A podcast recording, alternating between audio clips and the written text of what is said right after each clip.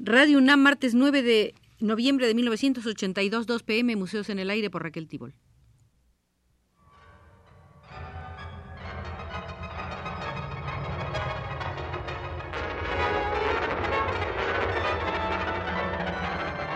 Museos en el Aire.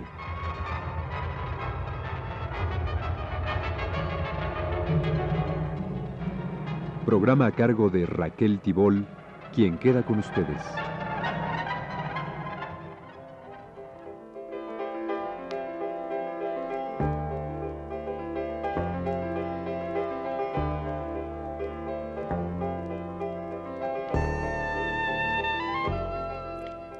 Como lo he prometido el martes pasado, volvemos hoy al Museo de los Delitos con motivo del arte.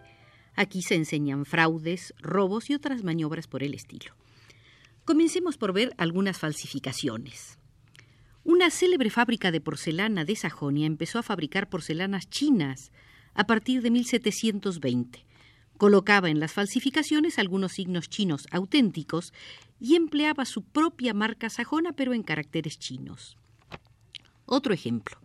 Hay cuadros hechos por Gerald Dow, Nicolas Maes, Ferdinand Bolt, Govard Flink, Aer de Gelder y Gerald van Eckhout, todos en el siglo XVIII que llevan la firma de Rembrandt imitada por estos pintores. He comentado el caso del soldado convertido en escultor, Alceo Dosenna, pero en la anterior emisión no pude abundar en algunos museos que compraron como auténticas sus imitaciones. El Museo de Bellas Artes de Boston adquirió en 100 mil dólares hacia fines de 1918 o principios de 1919 un sarcófago. El Metropolitan Museum de Nueva York un dios griego y el Museo de Bellas Artes de Cleveland una virgen con el niño que, nadie dudó, había sido pintada por Pisano. Expertos como Wilhelm von Bode, Perkins, Parson y Loesser dieron certificados y estudios detalladísimos sobre su autenticidad. Pero vengamos a nuestra Latinoamérica y veamos cómo en 1977, 20 años después de su muerte, Diego Rivera volvió a pintar. Y lo hizo en un taller de Buenos Aires, situado en la calle Juncal 2210.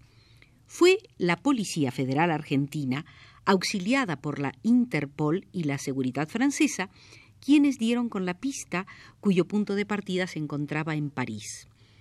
Yalmar Ernesto Filgueiras, el falsificador argentino, tenía en 1977 37 años de edad y conocía todos los modos pictóricos de Rivera en sus diversas etapas, así como los pormenores de su existencia para darle mayor emoción de veracidad a sus trazos.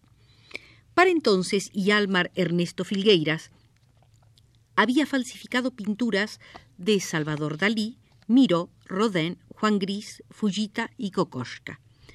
Cuando fue arrestado ya tenía todo listo para comenzar su ciclo Picasso. Filgueiras nunca copió un cuadro original, sino que hizo cosas nuevas. Los cómplices de Filgueiras eran el francés Alde Agustín Mazzarello y el italiano Roberto Pieri. Por aventados les fue mal. Se atrevieron los muy listos a visitar al hijo de Juan Gris, que vive en la capital de Francia, para que certificara la autenticidad de un supuesto cuadro de su padre que, según dijeron, habían adquirido en Buenos Aires. En efecto, el hijo de Juan Gris reconoció el estilo del padre, su mismo trazo, sus mismos colores, pero desconfió de la fecha pues correspondía a una época en que él, el hijo, había acompañado todo el tiempo a su padre y nunca jamás había visto esa pintura. Recordó entonces un cuaderno de apuntes y bosquejos, evidentemente falso, que se había detectado en 1976. Ese cuaderno también había sido hecho en Buenos Aires por Filgueiras en 1973. Era tal su perfección que le habían dado por él 38 mil dólares lo había adquirido un coleccionista argentino que lo revendió a la Galería Española Arturo Ramón. Algunos expertos europeos calificaron al cuaderno como el estudio más serio sobre el desarrollo del cubismo. De España pasó a Londres, a la Galería Alliam Sons. Seis meses después se comprobó que era una falsificación. En el momento de ser aprendido en su taller había 17 óleos con diversas firmas célebres realizados por Filgueiras en solo un mes. Cinco de ellos llevaban la firma de Rivera. Según confesó en los días anteriores a su detención, había prácticamente concluido los esbozos de tres pinturas que atribuiría a Picasso y con las cuales pensaba ganarse cerca de 300 mil dólares, descontadas las comisiones a Mazzarello y Pieri. Muy orgulloso, Filgueiras afirmó Soy un artista completo, con el pincel hago lo que quiero, luego de estudiar lo que deseo pintar. Pero esa facilidad no la utilizaba para hacer obra personal. Con lo ganado en el mercado de falsos, se compró una agencia de venta de automóviles en el barrio más elegante de la capital argentina.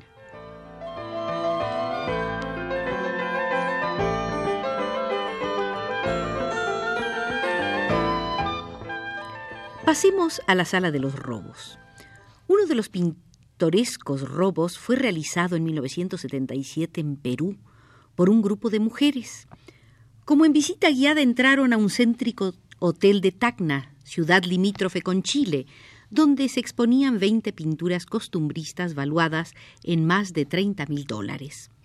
La exposición formaba parte de los actos por el 48 aniversario de la reincorporación de Tacna al Perú, anexada a territorio chileno luego de la Guerra del Pacífico y restituida a Perú luego de un plebiscito. Las mujeres eran casi un centenar y de pronto, al unísono, comenzaron a descolgar las pinturas y escaparon. Los guardianes solo pudieron rescatar una de las pinturas cuando se recobraron de la sorpresa. Veamos algunos robos menos espectaculares. El 17 de enero de 1978 fue robado del Kimball Art Museum de Fort Worth, en Texas, un aguafuerte de Rembrandt, paisaje con choza y granja de heno, hecho en 1641. El 3 de junio de 1978, en Stockbridge, Massachusetts, a un rico coleccionista le robaron siete cuadros valuados en un millón de dólares, entre ellos una tela de Paul Cézanne, valuada en 600 mil dólares. El 22 de octubre de 1977 robaron pinturas antiguas, armas, alhajas y otros valiosos objetos del Museo Frederick Stibert de Florencia. El museo se instaló en un suburbio de Florencia con lo donado por el inglés Stibert a la ciudad de sus amores. El campo de amapolas de Van Gogh fue robado el 7 de junio de 1976 del Museo Mahmoud Jalil del Cairo.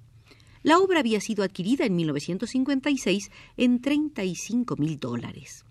De inmediato, la Interpol ofreció un premio de 7.500 dólares a quien diera la pista de esta pintura hecha en 1868.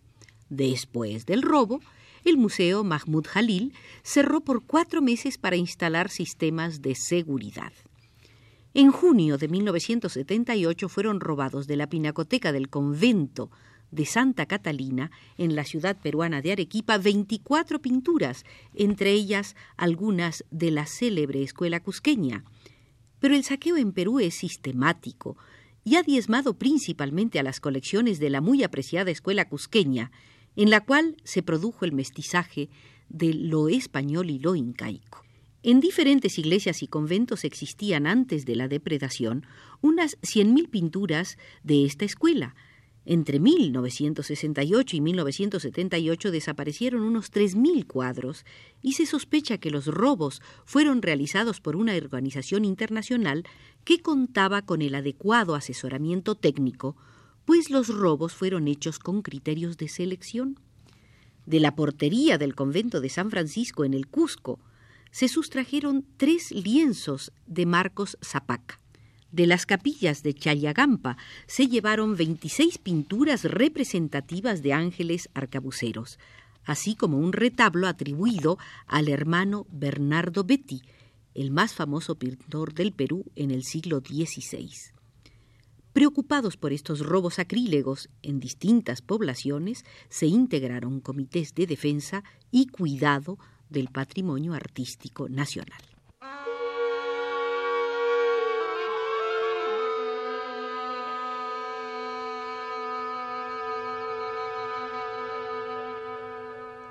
Los robos de la herencia artística peruana no se limitan a la pintura. Han desaparecido también valiosas piezas de oro y plata, como la custodia de la Catedral Cusqueña y una filigrana de marfil representando a Cristo crucificado.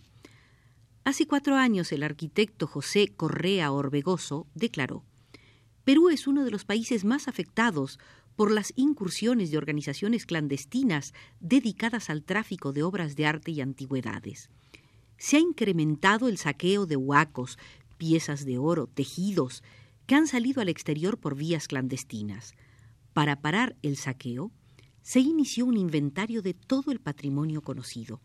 Ese inventario servirá de ayuda muy valiosa para detectar, con la ficha correspondiente y la fotografía de la pieza, la obra robada. Pero hay mucho aún no conocido. Hace algún tiempo el arqueólogo e historiador peruano Eli Linares informó, luego de un viaje de inspección por los poblados de la Sierra Sur, sobre la existencia de valiosas pinturas prácticamente abandonadas en el interior de antiguas iglesias. Parece increíble, dijo, la forma como están arrumbados esos cuadros. Están amontonados como leña, sin que nadie haga nada por rescatarlos.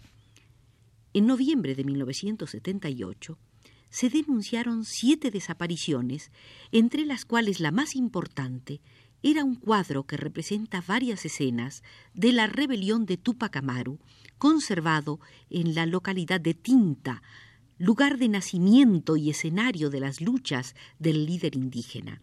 Movilizados los pobladores del lugar, iniciaron una búsqueda casa por casa que concluyó con el hallazgo del marco al que estaba fijada la tela en una parcela próxima al poblado de Tinta. En Colombia también se producen frecuentes robos. En enero de 1979, los ladrones profesionales se llevaron de la iglesia de San Alfonso María de Ligorio, en el barrio de Teusaquillo, cinco lienzos del pintor de la época colonial Gregorio Vázquez de Arce y Ceballos. Los ladrones penetraron por los tejados y con navajas desprendieron los lienzos de sus respectivos marcos bañados en oro. Estaban situados en el atrio central y representaban una anunciación, una visita de la Virgen, un señor a la columna, un San Francisco de Paula y un San Francisco Javier. En el mismo año de 1979, en España se produjeron más de un millar de robos sacrílegos. La estadística arroja un robo diario en las iglesias españolas. En la ciudad de Santiago de Compostela fue robada la talla de la Virgen del Pilar en la iglesia del mismo nombre, situada en pleno centro urbano.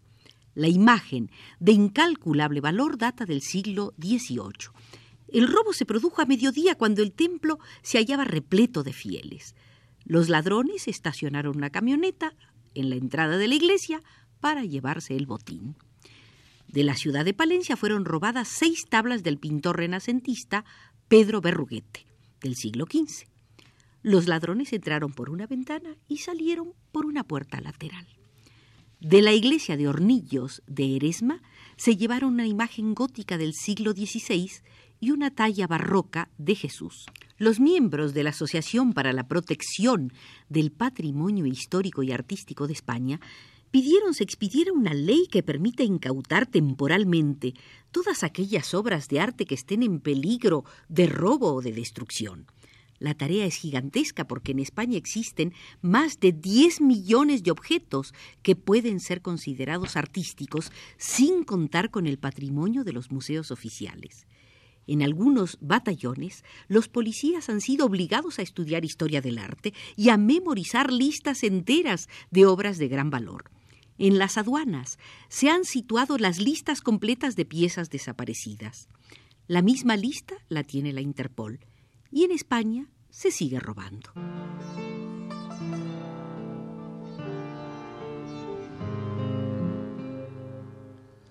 Consternados por tanto robo, ya nos retiramos de este museo de picardías porque así nos lo indica Manuel Garro desde los controles.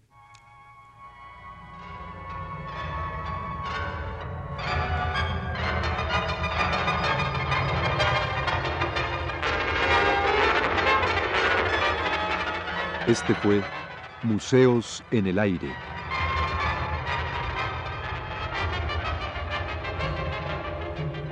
El programa de Raquel Tibol que se transmite todos los martes a las 14 horas.